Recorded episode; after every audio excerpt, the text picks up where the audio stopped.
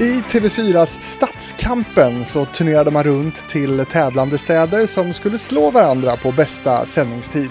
Mellan 1997 och 2001 så var Sofia Wistam programledare tillsammans med Staffan Ling. 2005 kom programmet tillbaka, men eh, då med David Elenius och Peter Magnusson vid rodret. Jag minns att jag gillade det här upplägget, de ljusa sommarkvällarna och att det var liksom lite skön live-känsla. Men din stad var aldrig med, Henrik. Min stad? Nej. Nej, det var det inte. Det är riktigt. Stockholm alltså? Ja, Stockholm. Nej. Det, alltså Stockholm, ja, det har nog inte gjort sig så bra i Stockholm. Nej. Var du med på det här på något sätt? Jag var med alla säsonger faktiskt. Eh, Eh, om det var öppningsprogrammet jag inte var med på, men sen var jag med hela vägen. Då var även Peppe Eng med från början. Som sen ersattes av Thomas Ravelli va? Just precis. Ja, så var det. Men fan vad du kan. Ja. ja. Jag har ju läst på och så såg jag ju lite av det när det begav sig då när, i, i, min ungdom. Men det här var ju så typiskt program som man kan tänka sig att just du var med på på något sätt. Ja, ja det är möjligt. Men det, ja, det, men det var roligt. Vi åkte runt i Sverige eh, och var på massa, massa olika ställen. Eh, så det var, nej, men det var ett kul program att göra. Eh, sen var det något år som vi riktigt skojade till det var, hade aktion på fredagar med Loket. Slutade med att hela personalen alltid köpte massa saker. Du också? Ja, jag, jag har fortfarande kvar det är en stor lervas och sen, köpte, sen höll jag och Staffan Ling på att tävla om en, en iseka, kommer jag ihåg. Till slut fick han den, för jag visste inte vad jag skulle göra med den. Men det var ju ganska genialiskt koncept om man ändå drar runt i Sverige med så, så pass stor produktion och scen och sådär, att man gör fler produktioner på plats. Absolut, det var ju jättesmart. Eh, det var väl bara, ja, så är det ju, absolut. Vi är där i en dag kan vi lika gärna vara där i två dagar, det är inte jättemycket mer kostnad. Hade Stadskampen kunnat göras idag? Jag tror faktiskt att Stadskampen kan göras idag, men man måste nog eh, hitta någon, någon eh, någonting som liksom eh, gör tävlingen intressant och sen är det väl ett problem att kommunerna inte har några pengar och eh, TV4 som är avsändare behöver få in pengar för att det ska kunna gå att göra. Jag tänker, tv kanske idag inte riktigt på samma sätt som då heller är den här lägerelden, att man sluter upp kring tvn, eller? Nej, det är det väl inte, men jag tror fortfarande att både, alltså både tv och familjer egentligen faktiskt tycker om det, men det är inte alls i samma utsträckning. Förut så var det ju diskussioner i skolan eh, när man hade sett Dallas eller någonting. Liksom. Alltså det var ju, varje dag så fanns det någonting att prata om. Det är det ju inte längre. Det, och det märker man ju på ett... Nu, alltså Christian Lok är kvalitet tycker jag. Men tittarsiffrorna är ju inte liksom, i närheten av vad han borde ha. Eh, och det beror nog förmodligen att det är liksom linjär tv, det ligger på lördagar, det ligger på en tid när folk, den som tittar tittar på annat. Om de tittar. Vi är igång! TV-fabriken den här veckan med Henrik von Schweiberg.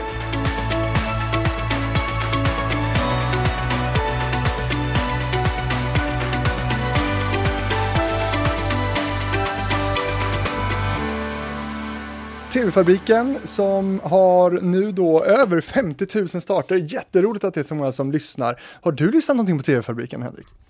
Jag ska vara helt ärlig, så, så jag, men jag är dålig. Jag lyssnar på väldigt lite eh, och tittar på förvånansvärt lite också. Ja. Ditt namn är i alla fall ett av de namnen som de som lyssnar då på TV-fabriken önskar allra, allra mest. Jag vet inte hur många mejl jag har fått om just eh, eh, ditt namn och glad är jag för det naturligtvis. Men varför är det så tror du? Ja, det var ju smickrande. Eh, jag hoppas att... ja, alltså jag vet inte. Eh, jag, jag, tror att jag tillhör en kategori människor som folk...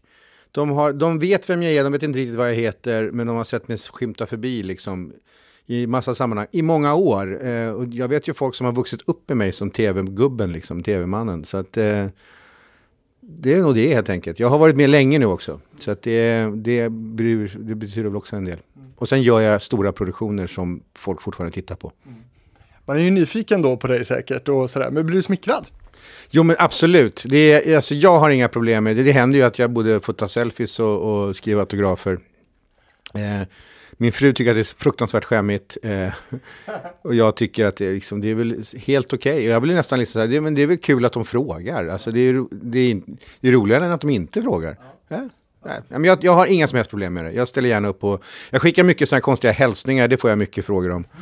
Eh, kan du spela in någonting och skicka till bröllop, den och den och sådär. Så det, det, det händer rätt ofta faktiskt.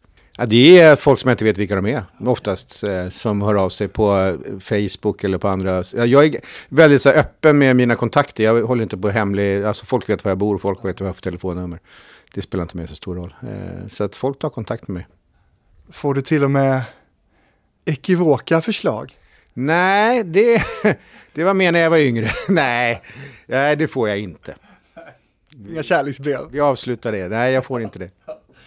Okej, vi sitter här på eh, Baluba. Du sitter och jobbar med Diabetesgalan just nu och det här avsnittet kommer ju handla mycket om det som folk eh, känner igen dig ifrån som studioman, men du är ju också en tv-producent och det är ju två ganska olika roller.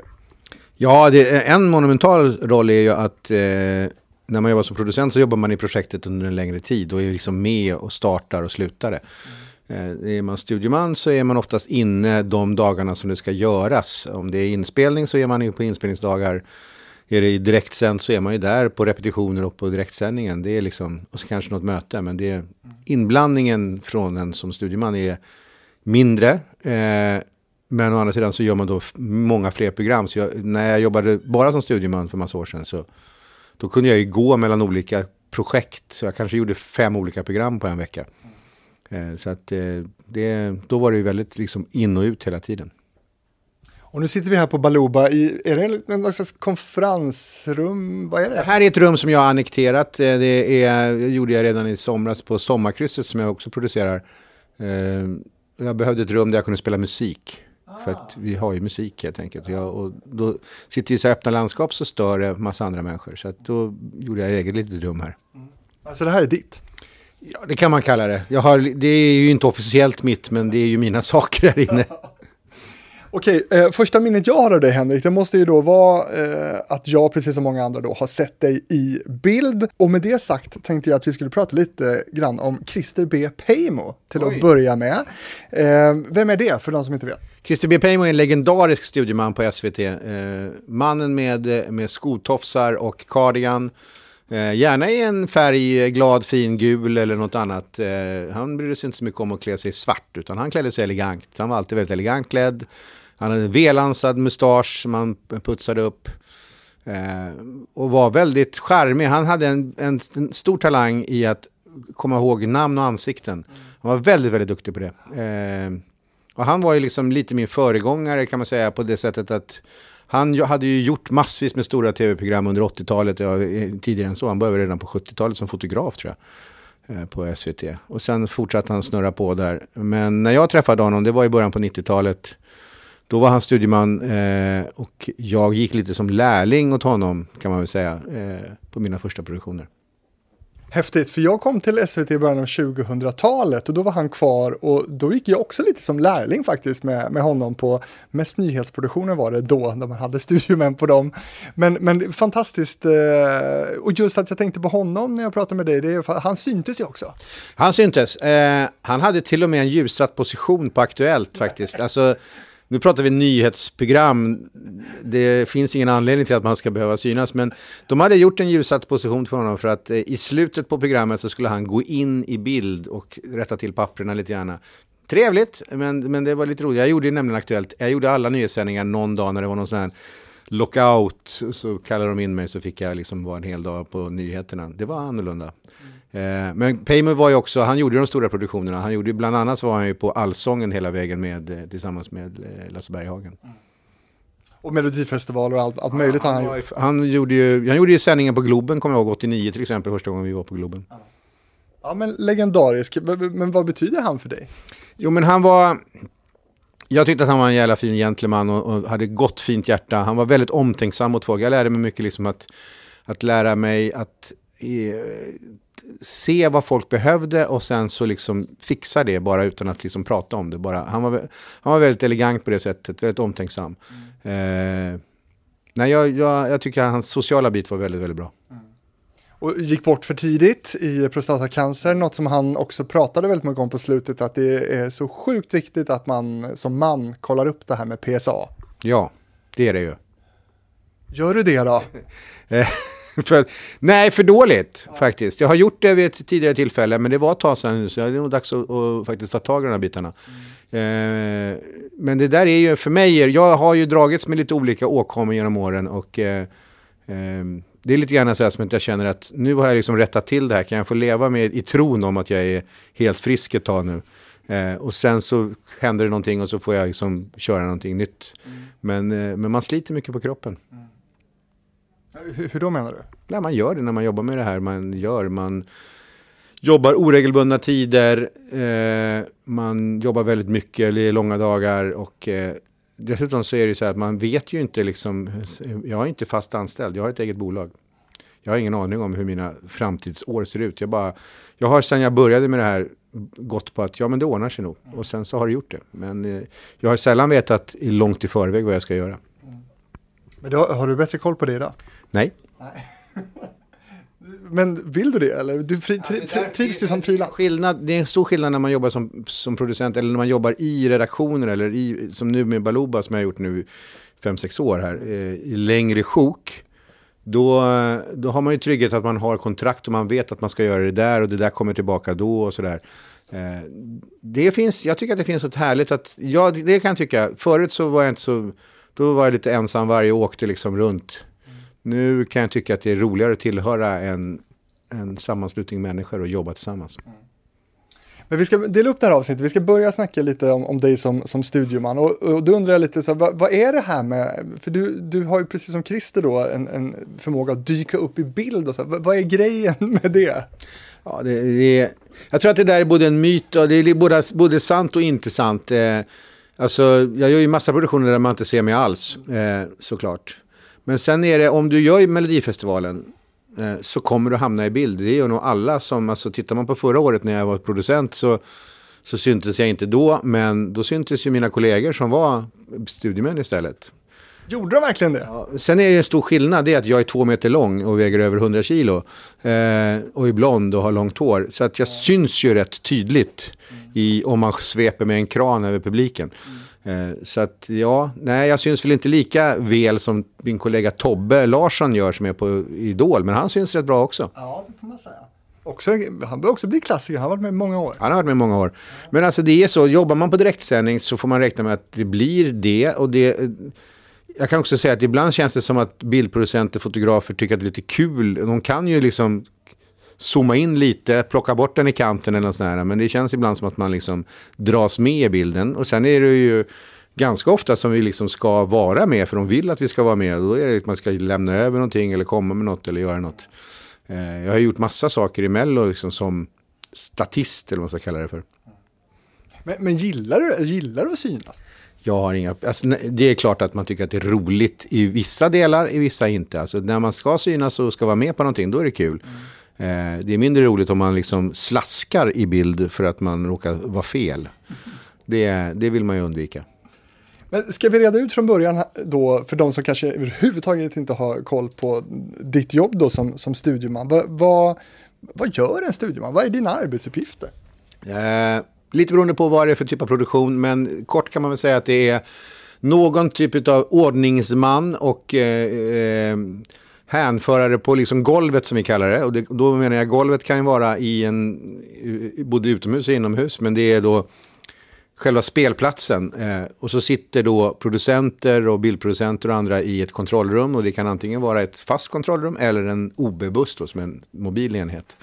Eh, och så, så styr jag det som ska hända där ute eh, under ledning av producenten och bildproducent. Det är egentligen mest bildproducent och skripta då. Nu är det mycket ord här för folk. Men, men det är egentligen mest de, man har, de som man har kontakt med. Men det är mycket så att se till att eh, folk är på rätt plats, tittar i rätt kameror eh, och vet vad de ska ta vägen och göra. Och sen om det händer någonting så är man den personen som ska försöka styra upp saker och ting på, då, på golvet, liksom, på, i studion. Vad, vad är den största missuppfattningen om jobbet som studioman? Oh, ja, Eh, jag, ja, men jag skulle vilja säga att det är nog många som tror Eh, och det, det, hänger nog ihop med att folk har sett mig i bild. Det är många som, tro, som tror då att jag har gjort Melodifestivalen och att jag har varit producent i 15 år eller 18 år som jag har hållit på med det. Eh, det är nog en missuppfattning att man tror, därför man ser mig i bild så tänker man det är han som bestämmer allting. Eh, det är lätt, det är en stor missuppfattning.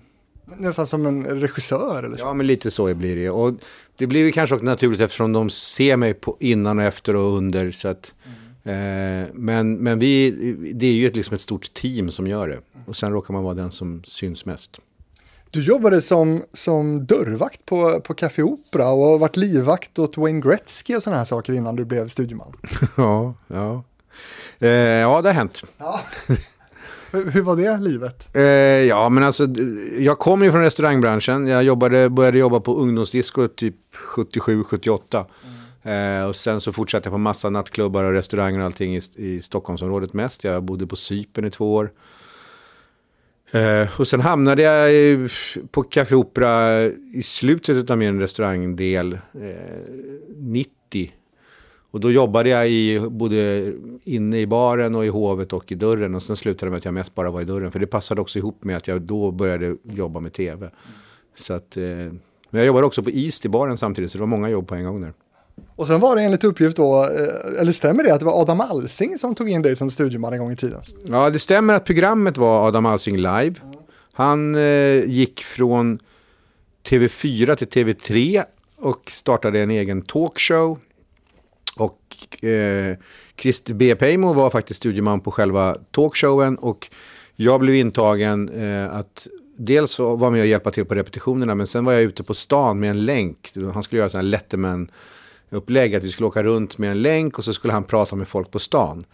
Det, bara att det här var ju då eh, klockan åtta på fredagar i Stockholm, inte klockan åtta eh, på fredagar i New York. Så att det var en viss skillnad på utbudet på vad man kunde göra. Så att eh, det, vi, allt eftersom så började vi hitta på saker och banda och göra för att vi skulle få till någonting bra av det. Eh, så att det, det, det fuskades lite, det gör det ofta i tv. Ja. Det, var mitt, det var mitt första liksom, tv-jobb. Då samtidigt också så gick jag eh, och lärde upp mig lite grann på lingo. Eh, så att det, jag gjorde Lingo och Adam Alsing live under den där hösten. Eh, Lingo med Martin Örnroth. Martin Örnroth, mannen som kan starta en mening på inandning. Jajamän, vi direktredigerade det programmet som det heter. Alltså det vill säga, vi gjorde ett färdigt program som var i princip klart att sändas eh, när vi bandade det. Eh, och det gjorde att när det blev fel eller vi skulle ta om någonting så, så spelade vi upp eh, så att han kunde höra konversationen och sen hakade han bara på. Och så fortsatte vi. Det var faktiskt, det var, han var väldigt, väldigt duktig på detta. Billigt också. Billigt, och det spelade vi in. Eh, jag var med den hösten och sen så hösten därpå gjorde vi igen. Och då gjorde vi sex program om dagen. Eh, plöjde vi iväg, så att det var väldigt ekonomiskt. Eh, ja, men det var mina första. Och den som tog in mig på tv var Annie Wigelius och eh, Madde Stenberg. De fiskade upp mig från, från restaurangbranschen och sa att jag slängde bort mitt liv. Så att, eh, det var de som faktiskt... Och Annie hade då eh, produktionsbolaget Wigelius TV. Så att det var där jag började. Ja, ja, ja, men vad gör Martin Örnroth idag? Det, kan man, det undrar man. Det var en, han var en väldig talang. Ja. Och stor, han gjorde ju många program. Hysteriskt många program. Ja. Boop, boop, boop, boop, Men det var också många roliga sådana. Det hände ju sådana att de folk fick för sig och bara Fitta, F-I-T-T-A. Så att det, det, det sades en hel del ord i de där programmen som inte vis, någonsin visades. Ja. Nu blir jag jättesugen på att ha TV-fabriken med Martin Örnroth. Jag ska söka upp honom för måste reda ut saker. Jag brukade hämta honom på morgnarna. Han bodde, jag bodde på Söder och han bodde på Söder. Så att jag hämtade honom i bil på morgonen och så åkte vi ut till Bromma. Till gamla Europastudio som det hette och spelade in detta. Det var, ja, det var annorlunda. Det gjorde vi mycket. Europastudios, det var en slags filmstudio egentligen va? Ja, det var, ja, det var både musik och film. Och eh, det fanns, om jag kommer ihåg rätt nu, så var det väl fyra studios. Eh, och eh, vi huserade i en ganska stor studio faktiskt. Eh, så, så, hade man allting på plats där. Mm. Det där revs ju sen och sen så flyttade ju studiosen alltihopa på sig. Så att, eh, Men Vi blir miljonär startade där också tror jag med Bengt Magnusson. Ja. Absolut, vi gjorde, det där gjorde jag. Där gjorde vi också Adam Alsing live eh, det året jag började. Och där gjordes också en massa andra sådana här Absolut lördag för TV3 en gång i tiden. Och, eh, ja, vi har, jag har gjort många program där, eh, både bra och dåliga. Men du, det, det är, när man tänker på det, det är ju många studios som har försvunnit. Nu pratar vi om Europastudios, Mälarstudion försvann också. Är det någon studio du saknar speciellt? Nej, ja, Ja, men det fin nu finns det ju hyfsat bra med studios i, i stan. Men det är ju, problemet är att ha en stor studio nära stan. Har, det finns ju en stor ute i Spånga. Men det är ganska långt bort ändå. För att eh, få den där närheten. Så man skulle, man skulle behöva en riktigt bra storstudio in i stan. Spånga, är det där Idol nu? Där är Idol, det är det. Så att det, det går ju att ta sig dit men det är inte jättesmidigt. Så att det, det, det är väl det akilleshälen med att liksom hitta den typen av lokal. Det är inte så lätt att göra. Okej, hur många studiomän finns det i Sverige? Oh, jag vet inte. Eh, det finns ju ett knippe här i Stockholm i alla fall och vi är väl typ en fem, sex som jobbar frekvent. Jag jobbar ju inte lika frekvent som studieman längre men eh, säg att det är fem som jobbar, som liksom lever på det kan man väl säga. Har ni någon förening, Facebookgrupp eller liknande? Det finns ju Studiemän of Sweden som jag och Sean Hjellsten sparkade igång en gång i tiden. Det är någon Facebook-sida tror jag. Eh, som vi så inofficiellt öppnade upp och sen så har vi det där bara levt på. Men nej, det finns ingen, eh, finns ingen organisation bakom oss. Vi är splittrade och oeniga. Är du med i facket? Eh, nej, ja, jag är med i, i, för mitt bolag så är jag med i, i facket, ja. Men det är ju bara jag där så att... Du, finns det någon prestige, studiemannaprestige i storlek på program man gör? Alltså kan ett litet studieprogram med tre kameror så att säga, om, de, om Fråga Doktorn hör av sig till dig och vill ha dig som studieman, är, är det något för dig? Ja, men jag ska säga att alla jobb är, är, är för, för en, men vissa jobb är såklart mer intressanta. Eh, det har ju också att göra med liksom hur många program är det, hur lång period är det och eh, så att det där hänger nog ihop. Jag är inte, jag är inte oäven om liksom att göra små... För det, en liten produktion kan vara väldigt eh, skönt att göra emellanåt. Det inte är så stökigt och man inte behöver förbereda sig så mycket. Eh, och inte resa någonstans heller. Liksom. Så att, eh, det, det, finns både för och nackdelar med det. Men sen är det ju liksom för att få den här adrenalinkicken. Då vill man ju att det ska helst vara live och helst vara så stort som möjligt. Har du något drömprogram som du hade velat vara studieman på men som du inte har gjort än? Du har gjort så mycket, men finns det något sånt som du skulle vilja göra? Svenskt. Ja, eller utländskt, kör. Ja, på svenska sidan så kan jag faktiskt inte komma på något. Eh, som jag skulle vilja göra, för jag, där har jag gjort allt det jag vill göra. Men utländskt så skulle jag nog vilja göra typ en, en, en eh, riktigt stor eh, gala i form av typ Oscars eller liknande. Det skulle vara roligt. Hur långt bort är det? Ja, det är helt bort. Det tror jag inte finns på kartan överhuvudtaget. Det kanske fanns där någon gång när jag var 10-15 år yngre och om jag hade legat på och liksom själv aktivt jobbat med att försöka få de kontakterna. Då hade jag kanske kunnat ta mig igenom hela smeten. Men jag tror att det är rätt upptaget på de platserna där borta. Men jag, men jag har haft turen på vägen att jag har fått gjort så mycket andra stora internationella program i form av Eurovision och eh, MTV Awards och, och, stora finaler i fotboll och annat utomlands. Så att, och, och även OS och så, liknande. Så att det, det, jag är, det har varit tacksamt. När är jobbet som studieman då svårt? När, när är det liksom jobbigt? Vilka, vilka svåra moment finns det i, i yrkesutövningen? Eh, men det kan tära rätt mycket på psyket om man jobbar med till exempel en inspelning som är väldigt lång. Där det är mycket som ska göras och inspelningen i sig tar, alltså programmet kanske bara är en timme, en och en halv långt. Men inspelningen är en hel dag och det är massa timmar. Exempel? Eh, men det är rätt roligt, men jag säger vem kan slå eh, Filip och Fredrik som jag gjorde. Sen har jag hoppat in lite på nu när det, när det är Anja och Foppa som kör det. Eh, den produktionen är ganska komplex.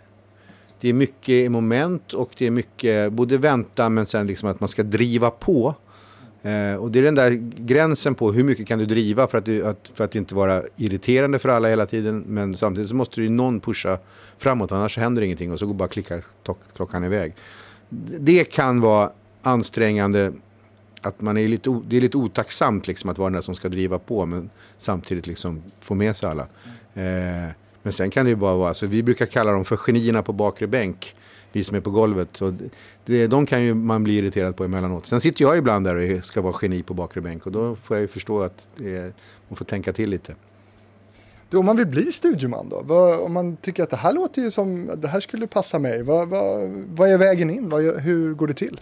Det finns väl ingen direkt eh, linje. Eh, alltså det finns ju medialinjer. Jag tror inte det finns någon som där, där kan man ju gå in på olika delar i tv-produktioner. Men jag tror inte det finns någon specifik för studiemän.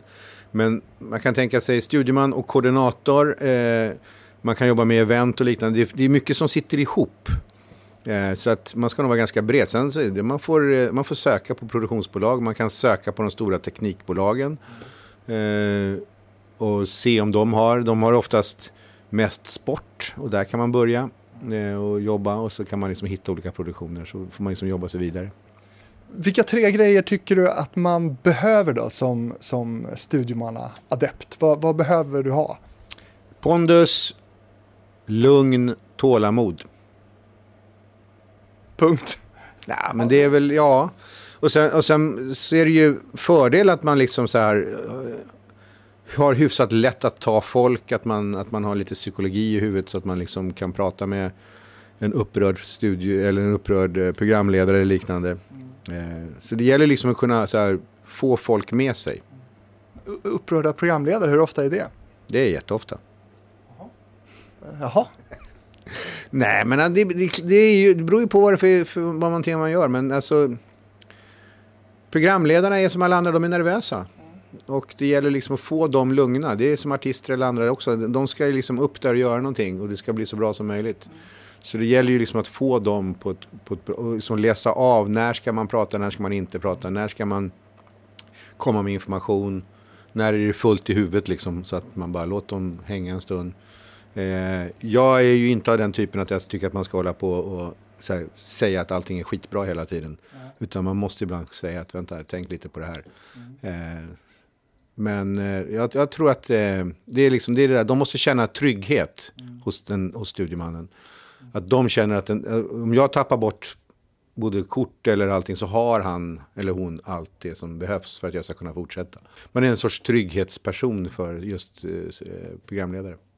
Och har du alltid den här informationen? Det känns som att du, alltså, du, du liksom äter tv-produktionen med, med, till frukost. Liksom. Men, men, gör du också fel? Ja, absolut. Ja.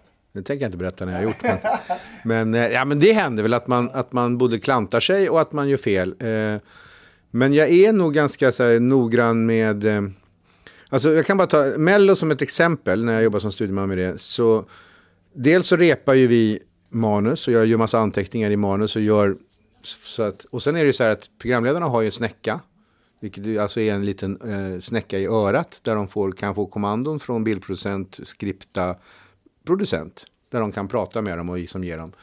Eh, och sen har de egentligen, jag är liksom mer tryggheten ute på golvet, ute på liksom i arenan. Men, men eh, på vägen fram när vi repeterar då har jag lärt mig det där manuset. Så att i princip så kan jag manuset och vet väldigt, så här, det sitter i huvudet. Så skulle jag tappa mina papper, eller jag kör mycket elektroniskt nu med en iPad, eh, så skulle jag nog kunna klara, tror jag, ett helt program bara från huvudet. Och det är ju en sån här inlärningsgrej, att man bara nöter in så att man ska kunna vara ett steg före hela tiden. Så när de frågar så ska jag bara, jag ska inte behöva titta i papperna, jag ska veta bara att ja, men, nej, ni ska vara där borta. Mm. Eh, och sen så är det ju massa detaljer man får lära sig på vägen. Liksom. Hur, vad, när ska vi gå till den där positionen så vi inte är i bild eller inte syns under, under ett artistframträdande och liknande. Så är, man pysslar ihop de där bitarna liksom och så nöter man in det. Och det får vi på Mello så har vi ju ynnesten att vi får chansen att repetera sådana här saker. Ta chansen att plussa en uh, studiemannakollega. Vem tycker du är en jättebra studieman? Nej, men det är flera. Jag, menar så här, jag, jag, jag, ju, jag jobbar i princip nästan aldrig med Tobbe, så att jag vet inte så mycket om honom egentligen. Vi är liksom inte konkurrenter, men vi jobbar liksom på olika uppdrag helt enkelt. Sean jobbar jag ju med ibland förut, mera. Eh, det är ju en glad gamäng som vi har ju hängt ihop liksom mycket på det sättet och funkar rätt, väldigt bra ihop. Mm. Eh, men jag måste ge, nej, men Pernilla Isedal är otroligt lojal och helt prestigelös. Mm. Vilket är också så här, för det kan man ju ibland tycka att det kan finnas lite så här att man vill vara den som frontar, man vill vara den som är framme, man vill inte vara backstage. Eh, jag har aldrig någonsin känt med henne att hon har liksom haft några problem med någonting sånt. Hon gör sitt jobb till fullt och pricka och är extremt noggrann och, och bra på det. Mm. Eh, det är väldigt tryggt, känns väldigt skönt att jobba med henne. Men sen så tycker jag nu att det kommer några nya. Eh, vi har Pierre, vi har Christian eh, som är på väg in och som gör lite, och de är liksom, det är kul för de är lite sådär som man kände att man själv var i början, att man var väldigt så eager på att utveckla sin position eller utveckla sitt jobb. Märks att det är en liten klick ändå när man benämner varandra bara med förnamn. Ja, men det är inte, så, det är inte som jag sa, vi är fem, fem stycken, sex stycken kanske på sin höjd. Sen finns det massa andra som inte jag känner till som är ute på sportproduktion och sånt. För det är ju en separat, hela sportvärlden har ju studiemän slash koordinatorer som är ute på alla sändningar. Det är jag stolt över för det var jag med och byggde upp en gång i tiden. Så att, eh, från början var det bara jag som åkte runt. Vi ska snacka lite Eurovision också, som du har gjort väldigt många som studieman. Hur många Eurovision har det blivit? Eh, elva. Ja. Är det liksom det största man kan göra sådär återkommande? Ja, det är det största nöjesproduktionen du kan göra om du, ja, jag vet inte vad de finns mer att göra. Jag menar, det är inte, nej, det är nog den största nöjesproduktionen. Mm. Vad är det konstigaste du har varit med om där? Det har hänt massa konstiga saker. Alltså, det, allt ifrån eh, folk som hoppar upp på scen och, och stökar till, till uh, artister som uh, flippar ut backstage man får nästan bära upp dem på scen. Och, och, och det händer. Har du burit en artist upp på scen? Nej, men jag har, eh, har, tagit bort en artist som ville komma upp på scenen och ville liksom typ bryta sändningen. Det har jag gjort. Så att inte, det har inte varit upp på scen utan det har varit av scen snarare. vad var det om då? Vad, hände då? Nej, men de var väldigt missnöjda med någonting och sen kom de backstage och skulle liksom typ stoppa sändningen. Eh, men det här var ju 2003 eller någonting så det är så länge sedan. Kommer du ihåg vilka det var eller? Ja, de var från Slovenien. Ja. de kan jag outa. Eh, det var flygvärdinnorna från Slovenien. De kommer man ihåg med röda klänningarna. Jajamän. Eh, de var, de var väldigt aggressiva backstage eh, och skulle liksom upp och bråka med alla. Eh, ja, men det, det händer, på Eurovision händer det saker. Det är 42-43 länder som samlas och det, det, är uppbyggt för att det ska hända någonting. Mm. Är det också så kulturkrockar i hur man gör tv och så? Det är massa kulturkrockar i både hur man gör tv, hur man uppför sig och vad som fördomar om saker och ting. Och så Men det blir också intressant för att på något sätt ändå så samsas alla ihop till slut. Och så, I slutändan så blir det ju bra. Mm. men det kan ju vara lite olika på resan dit. Och det har ju också att göra med liksom tidsuppfattningar. Folk har olika tidsuppfattningar om vad som vad, vad man kan göra eller inte göra och sådär. Så att, Vet hur det är med spanjorer. Ja. Manjana, manjana. Ja, men det är lite olika. Och sen är det vissa som har väldigt hög svansföring och alltid har och alltid kommer ha. Och andra som är väldigt eh, så här modesta och bara kommer och ursäkta, ursäkta, får vi vara med här. Eh, så att, och det är i princip samma år efter år. Jag kan vara borta i två år och komma tillbaka så är det ungefär samma eh, beroende på vilket land det är. Men det där, ja, det där måste man, du måste vara expert på att handskas med det också då, för att det måste ju också bli bra till slut. Ja, det får man, man får lära sig liksom både olika kulturer men också, sen finns ju en fördel med Eurovision att det ofta är återkommande head of delegation, den som är lite chef över det landet, eh, är ofta samma person under flera år. Och det gör ju att man bygger upp ett förtroende med den personen. Mm. Sen kan det mycket väl vara också i många fall att... Är det Klitos Klito? ja, det finns alla möjliga. De är, de är, de är oftast väldigt trevliga. Eh, men sen är det också så att artister kan ju återkomma. Det kan ju vara en körsångare som dyker upp som huvudartist och sådär. Så att mm. det är ofta man liksom så känner igen eller att man har haft dem, de har varit med på något annat Eurovision i någon annan roll. De känner igen dig? Ja, och då, det också, finns också en trygghetsfaktor då tycker de. Mm. Är det det roligaste man kan göra eller? Eh, Ja, jag skulle säga att det, jag, tycker, jag har väl alltid tyckt att Mello och Eurovision har varit nöje, på nöjesidans det roligaste och största. Och då Eurovision blir ett snäpp till eftersom det är så otroligt intensivt. Mm. Och att man liksom bor i någon annat land och jobbar i ja, en till två månader. Ja, för det tänkte jag också på. Trivs du bäst i studios eller ute på liksom arenor och så? Arenor. Ja. Varför? Jag vet inte, men det är, jag, jag trivs bäst på arenor ja, generellt. Ja egentligen med allt jag gör. Vilken är Sveriges bästa tv-arena? Oh, eh, alltså jag gillade ju jag gillade Globen jättemycket när vi gjorde finalerna på Globen och också Eurovision på Globen. Eh, för att det sitter ihop på ett sätt som är väldigt bra. Det, avstånden är inte så gigantiska. Snyggt i bild med runda också. Det finns massa härliga grejer med Globen som, är, som jag, jag uppskattar Globen väldigt mycket. Jag trivs väldigt bra på Globen. Det, det ligger nära mitt hem. Det, men det finns många saker som, som, som, man kan väva in i det. Eh, jag har också suttit i ett kontor och jobbat därifrån under flera år. Så att Globen ligger lite varmt om hjärtat. Mm. När är Melodifestivalen tillbaka där då? Typ aldrig. Jag tror det. Nej, Långt kontrakt på Friends. Nej, men alltså det är ju samma bolag som har båda arenorna. Så att det, ja, men det, är så här, det går ju inte att ha, eh, vi kan ju inte få in 28 000 på finalen eh, på Globen. Så att det, det kommer aldrig bli så. Så länge vi säljer så många biljetter så kommer vi vara kvar på Friends. Men är det ett självändamål då? Biljetterna? Ja, ja det är ekonomi. Ja. Så att, det, att eh, ja, halvera det eller mer därtill, nej, det är inte aktuellt.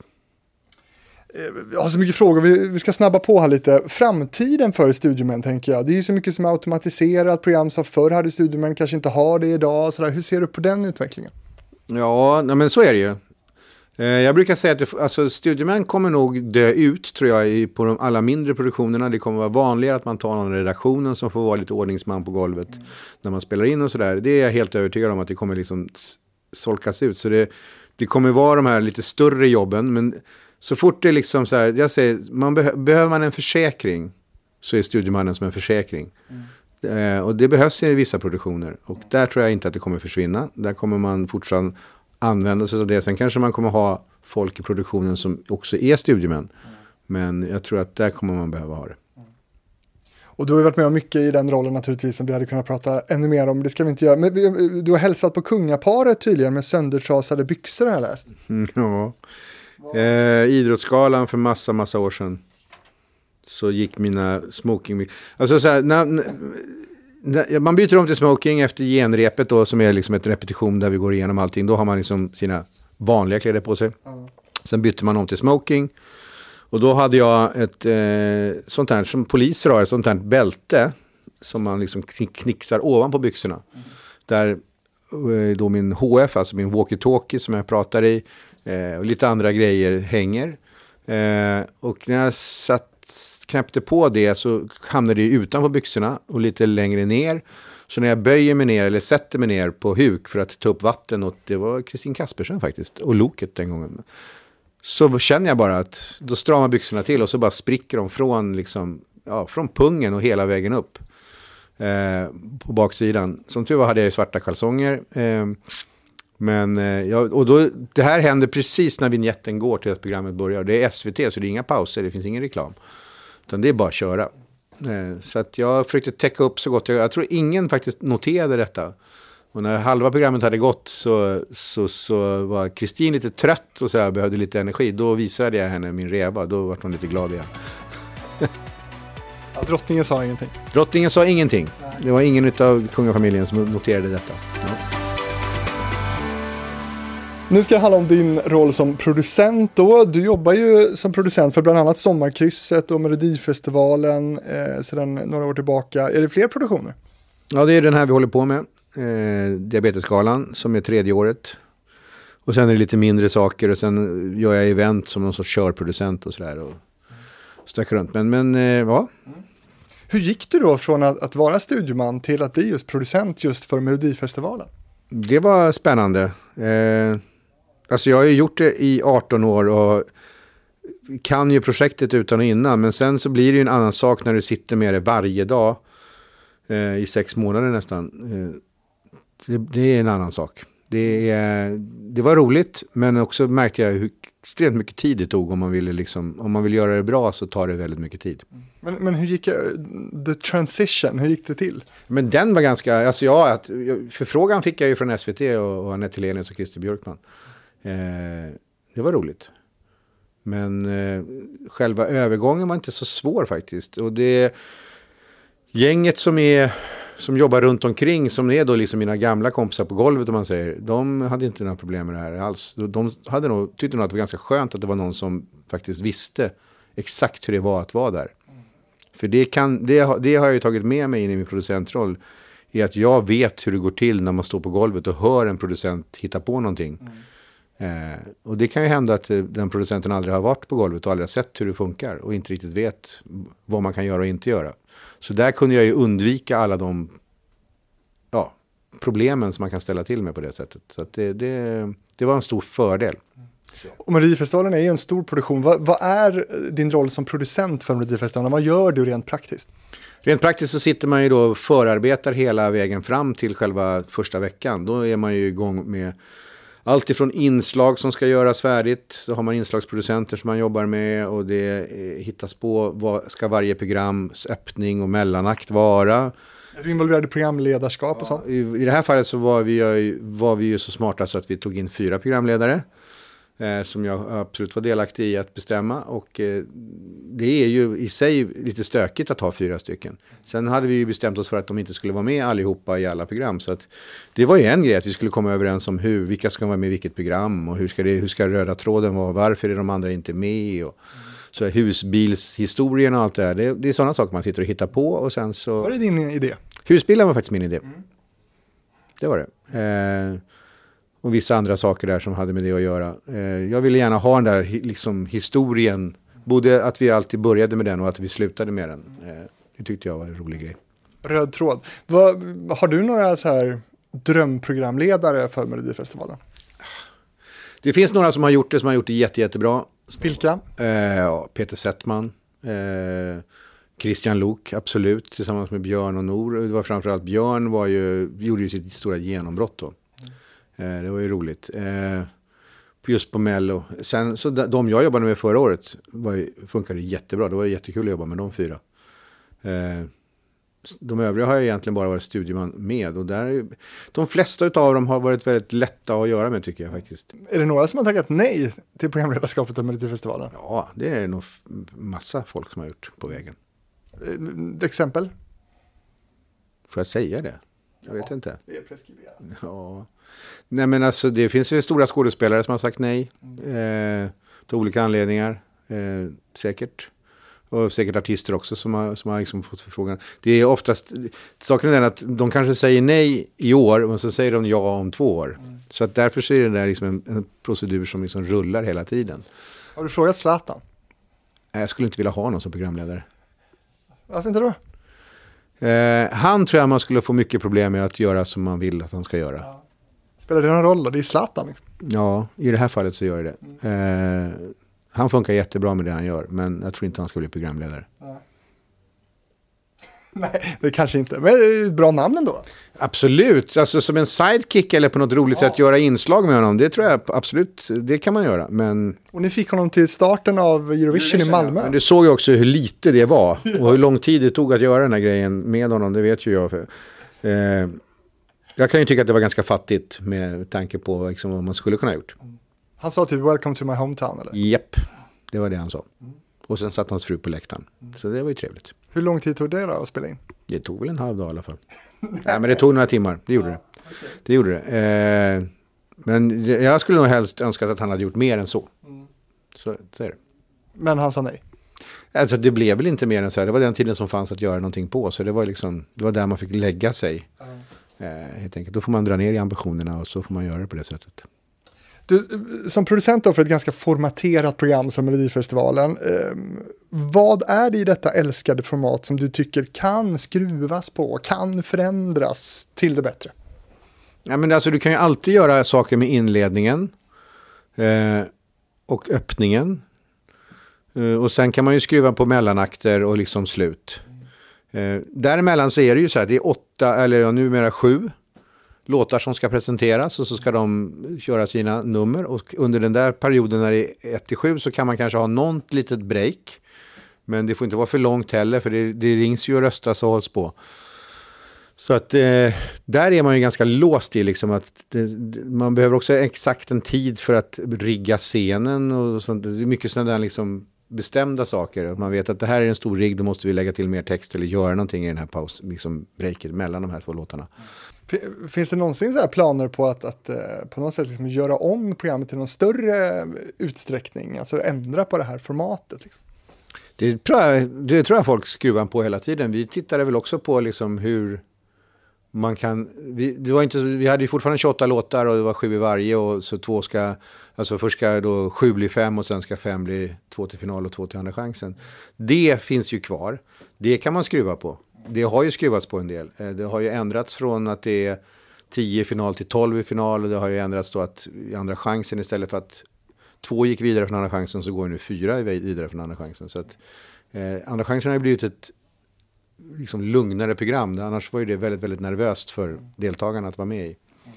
Eh, Så det kan man ju alltid hålla på och skruva på. Man kan minska, vi har ju minskat från 8 till 7 och man kan både öka och minska antalet deltagare om man vill. Ja, det kan man göra, men vad, vad är din vision? Vad, vad, vad, ser du framåt? Vad vill du göra? Vill du sätta någon speciell prägel på Melodifestivalen? Nej, men om jag fick göra det igen så skulle jag nog försöka eh, göra eventet mycket mer. Jag skulle jobba mycket mer med eventet. För att få liksom den där att man, det nästan skulle vara så att man liksom, det är så knökfullt varenda gång vi gör det. Det är ju väldigt fullt. Det säljer väldigt bra själva, final, alltså själva lördagskvällen. Men jag skulle nog göra det liksom så att eventet var så bra så att folk skulle stå i kö för fredagarna också.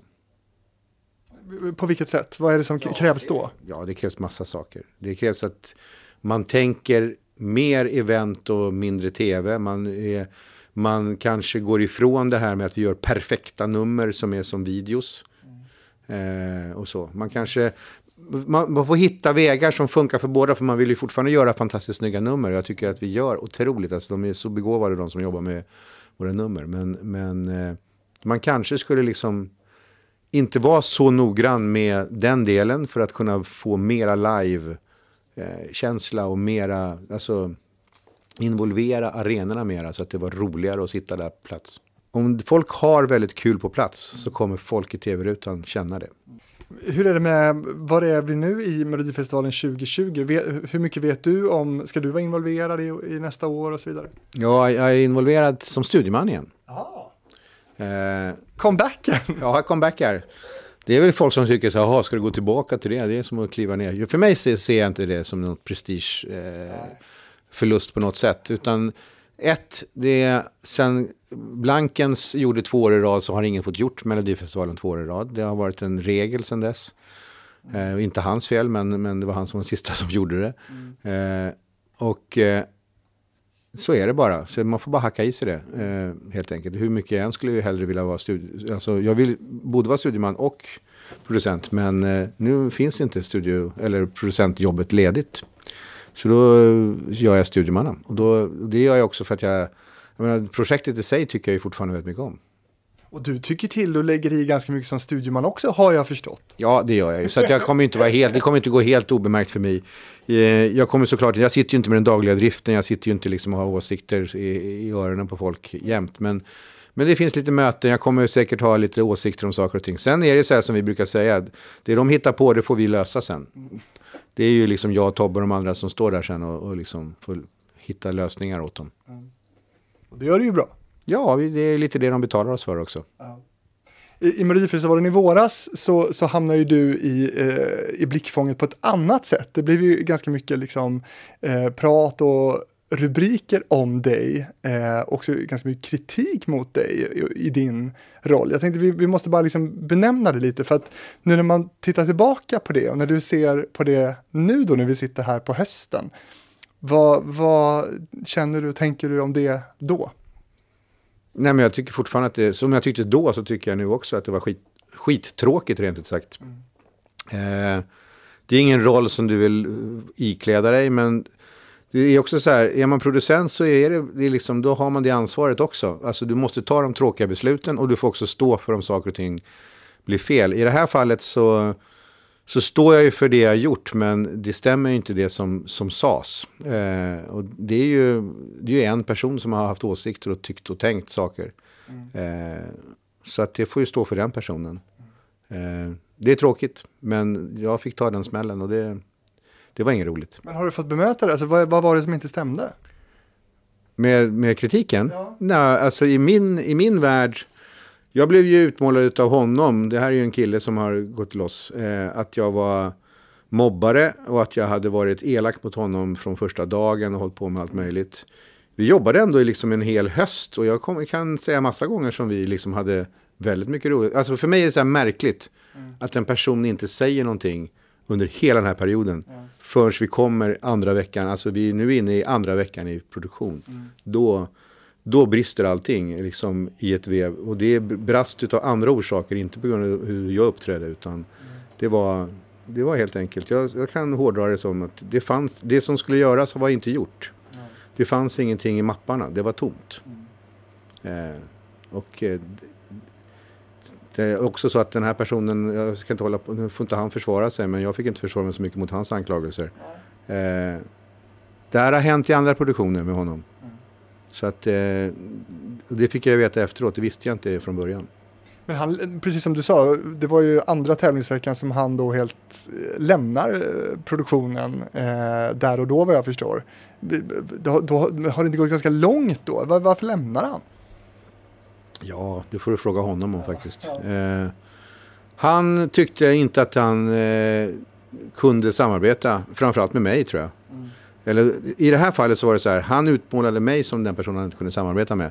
Så hade inte fallet varit, ingen av oss hade den känslan innan, ingen visst kände till det här på det sättet. En månad innan så var det Edvard af han inte kunde samarbeta med. Så att eh, då var det honom som var, allting var fel på. Så att eh, så var det utrett och sen hände det här en månad senare. Och eh, det kulminerade liksom med att han åkte hem. Och vi fick lösa det på annat sätt. För det som vi då utifrån kunde läsa om det här i tidningarna då, det är ju att Melodifestivalen målades upp som en kaotisk produktion kantad av infekterade bråk. Är det din bild också? Nej, jag, vill, alltså jag kan inte hitta några andra bråk som fanns. Bråket som var, det var med honom. Mm. Eh, och det bråket sparkades bara plötsligt igång en onsdag eftermiddag, kväll.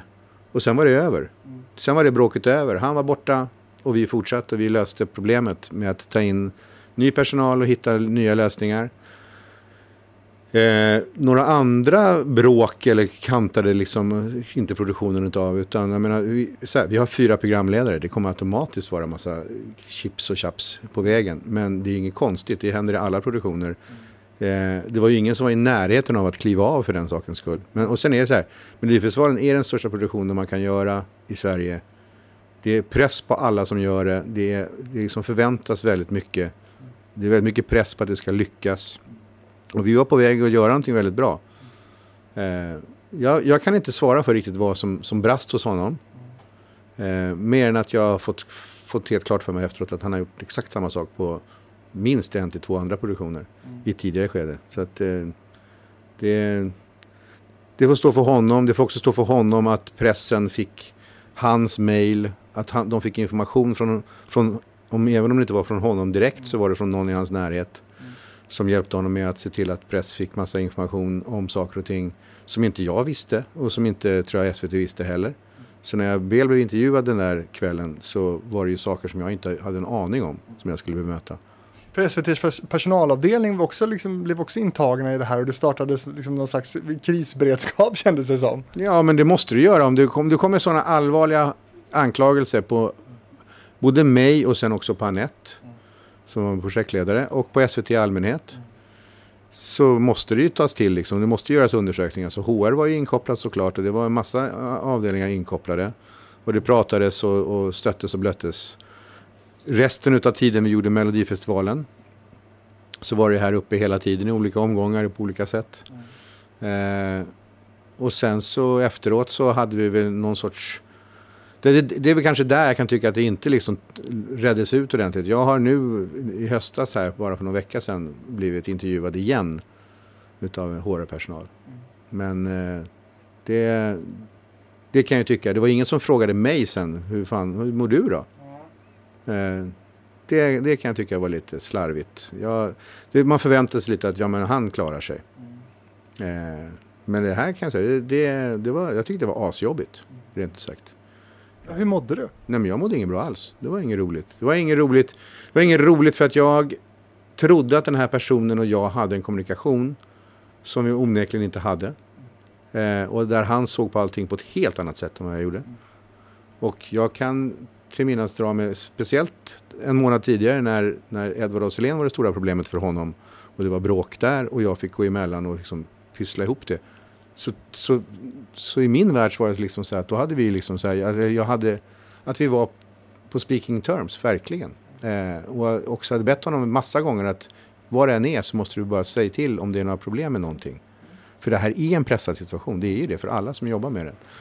Eh, och det är, vi hade aldrig jobbat tidigare på det sättet, han och jag. Eh, egentligen så är det flera i produktionen som inte hade jobbat tillsammans, så det är många nya människor som ska komma ihop. Och det är, det är inte alltid det funkar på alla håll. Liksom. Och då måste man vara liksom möjligt att försöka vara öppen och liksom framförallt så tror jag att folk måste vara väldigt öppna med att om det är någonting som är fel så gå inte håll på det och sen bara brister det. Utan säg till.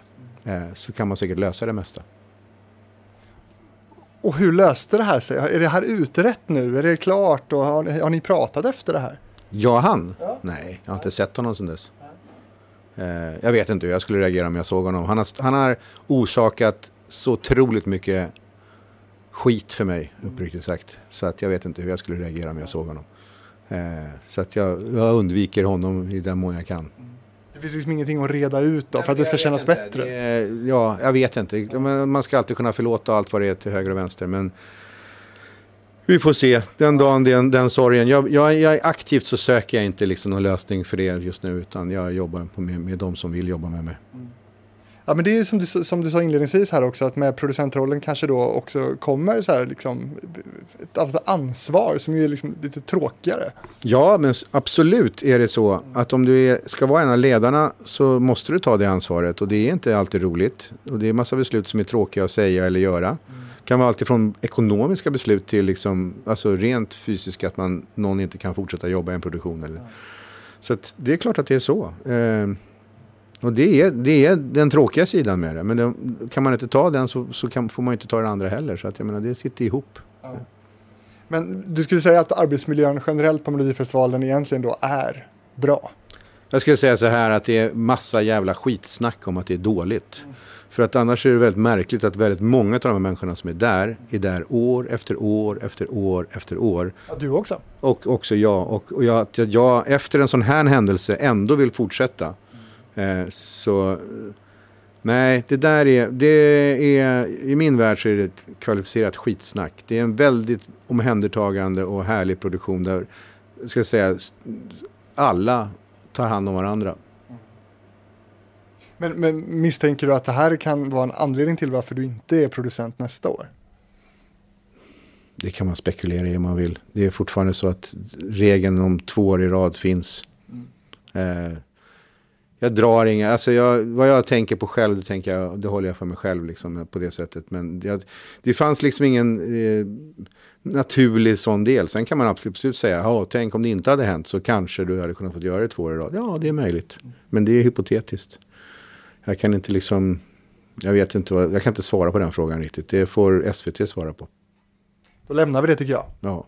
Det finns ju roligare saker att prata om. Till exempel det att du ju är eh, väldigt eh, mångfacetterad på det sättet att du har jobbat i princip med alla produktionsbolag, med, eh, med alla typer av produktioner. Och det jag undrar då är lite eh, någonting som eh, SVT får mycket kritik för eh, från vissa håll, kommersiella håll. Det är ju att man ska inte syssla med sådana här stora underhållningsproduktioner och sådär. Utan det kan TV4 och de kommersiella eh, få göra. Eh, vad tycker du? Alltså jag bara, jag bara undrar, vad är det som är så mycket bättre med att det är ett kommersiellt bolag som gör det? Alltså vad är det som... Man vänder på det, varför skulle TV4 göra Melodifestivalen bättre än SVT? Eh, Ja, det är väl en principfråga egentligen också nu då att, att inte skattemedel ska gå till att göra tingeltangel-tv. jag ska säga om det blir kommersiellt helt och hållet så kommer förmodligen SVT, eh, skulle förmodligen Melodifestivalen minskas ner till någonting helt annat. Det skulle inte vara Melodifestivalen på det sättet längre. Det är jag helt övertygad om, för då skulle pengarna styra mycket, mycket mera. Eh, och eh, vi skulle inte få de förutsättningarna som vi får av SVT att göra ett så bra program som vi får. Eh, det tror jag faktiskt fortfarande SVT är ensam om att kunna fortfarande ge folk möjligheten att göra det bästa möjliga. Jag säger inte att folk inte får göra bra Idol, men förutsättningarna för att göra Idol är betydligt sämre än vad de är för de som jobbar med Melodifestivalen. Eh, rent bara liksom tidsmässigt varje vecka, hur mycket tid läggs ner på att göra den studioproduktionen de gör på fredagarna live. Ja, det, jämför det med vad vi gör och när vi åker runt med Mello så är det en stor skillnad. Jag har inte gått på djupet i den där diskussionen riktigt. Utan jag kan ju ta de produktioner som jag själv in, är liksom involverad i eller jobbar med. Och då, just Melodifestivalen tror jag inte blir bättre på en annan kanal. Jag tror att SVT är väldigt, väldigt starka i det. Och det har med hela kulturen att göra också. Igen, det är inte så, alltså, det försöks målas upp bilder om att SVT är ett sånt hemskt ställe. Det är det verkligen inte. Igen, varför skulle vi komma tillbaka och vilja jobba med det hela tiden? Varför samlas vi där år efter år efter år och vi vill göra de här grejerna? Vi är inte helt jävla dumma i huvudet. Vi tycker ju att det är väldigt bra. Du, du som är sån, sån profil eller har bli, bli, blivit så känd, får du andra erbjudanden också? Typ så här om att, eh, jag vet inte, vara med framför kameran i lekprogram eller Let's Dance eller sådana saker? Ja, det händer. Det har hänt. Men det och det har varit lite olika varianter på det. Men, det, men det, jag tror att det är bättre att jag håller mig bakom och slaskar ut i bilder lite då och då. Vad har du tackat nej till då? Nej, det säger jag inte. Är det så? Ja. Preskriberat. Men Let's Dance var det väl kul? Jag vet inte om det är så kul. Alltså, problemet är ju också att jag... Eh, eftersom jag jobbar med, med det här så vet jag också liksom sådär. Jag menar, jag kommer dyka upp här som studieman i, i en, eh, en, serie, eh, en kort serie här med Fredrik Granberg och dem. Eh, huset fullt eller vad heter den? Någonting. Mm. Eh, det kommer att dyka upp här och, och, då spelar jag mig själv. Och de som skulle kalla in mig den gången eh, för att göra det här, de ville ju att jag skulle först vara där hela dagen och jag frågade hur mycket ska jag göra och så när jag fick veta det så sa jag bra det räcker att komma 20 minuter innan. Eh, så att jag vet ju vad som, vad, hur det går att spela in de här sakerna. Därför så är jag ju inte jättelätt att ha att göra med. Eh, det är det ena. Det andra är att jag tycker nog att det är bättre att jag håller mig bakom. Och så kan jag studsa in på någon liten statistgrej eller någonting sånt där emellanåt. Men du är ju så pass känd så att du också blir löpsedelsmaterial. Eh, du har hamnat på löpen flera gånger kring, kring bland annat din starka ekonomi och så. Min starka ekonomi? Ja, ja. jag vet inte. Det, det skrivs mycket dynga så kan vi väl uttrycka det. Men du, businessen går bra? Ja, alltså, jag klagar inte. Nej. Nej. Nej, nej, det ska man inte. Du ska ju vara stolt över att det går bra snarare. Ja, ja nej, men alltså det, det, det, går, det, jag är jättenöjd och glad med, med ja. mitt liv.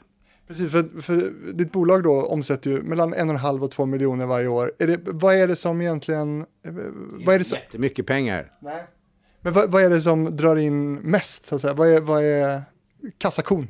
Nej, men det som drar in det är, ja, det är att jag jobbar. Det är alltså i princip bara arvode. Mm. Jobbar du för mycket? Ja. Hur märker du det? Nej, men alltså jag märker det, när, jag märker det de få gånger jag tar mig till, liksom, att jag låter mig vara ledig. Mm. Så upptäcker jag att det är rätt kul att vara ledig. Mm. Henrik, vad kul att snacka tv med dig en timme. Vad tyckte du om, om den här timmen? Jo, men det mesta är väl bra. Det är alltid sådär, det är ju jag är inte så komfortabel när vi går in på den här händelsen från förra året. För att jag, det bästa skulle vara att vi pratade samtidigt och att vi fick faktiskt säga någonting till varandra på riktigt. För det är väldigt mycket vad, vad jag ser och vad den personen ser. Mm. Eh, och sen har det också, det, det är så många som blir involverade i det. Det är liksom, jag leder ju inte bara för min egen skull utan det var också hela Mell och min redaktion. Alla som vi jobbade, allting blev ju nersvartat liksom av den här händelsen. Eh, så det var ju en stor grej att försöka få folk att inte tänka på det utan att vi skulle liksom göra ett bra program istället. Eh, och det kan jag tycka, lika väl som när du drar upp att eh, rubriker om pengar och annat. eller att det var någon i Expressen förra året som skrev att Melodifestivalen ruttnar inifrån och så nämndes jag, Christer Björkman och Edvard af Sillén. och jag kan tycka att det är ett extremt obegåvat att skriva så. För det, det, är tre personer som bryr sig om Melodifestivalen. Mycket, mycket mer än i princip nästan, alltså vi ligger i alla fall på topp 10-listan över folk som bryr sig om vad som händer med Melodifestivalen. Inte för vår ekonomiska vinning, för att vi faktiskt bryr oss. För det är ett program som vi tycker om. Jag tycker det är extremt orättvist att liksom bli uttänkt på det sättet. Eller om att man ingår i någon sorts inre krets som får uppdrag och sina jobb och alltihopa på grund av att man känner folk eller att man är den här lilla kretsen med människor som ser om varandra. Ja, jag kan dra liknelser med massa andra branscher där, där folk gör samma, exakt samma sak. Därför, förmodligen för att det är väldigt effektivt och att det funkar väldigt bra för att de människorna är väldigt duktiga på det de gör. Så är det väl i alla branscher? Ja. Jag skulle säga att det är så i alla branscher. Och säkert i den, de branscherna som de här människorna som skriver sina tidningar också är i. Så, så fungerar det på samma sätt. Men igen så är det så att vi jobbar med det vi gör för att vi är jävligt bra på det vi gör. Och att vi trivs också väldigt bra ihop för att jag vet att en sån som Edvard är ett geni på det han gör. Därför tycker jag det är fantastiskt. Dessutom så är han en fantastiskt härlig människa. Så det finns flera saker liksom. Vi umgås ju privat och det blir ju så när man jobbar så här mycket, 18-19 år med saker.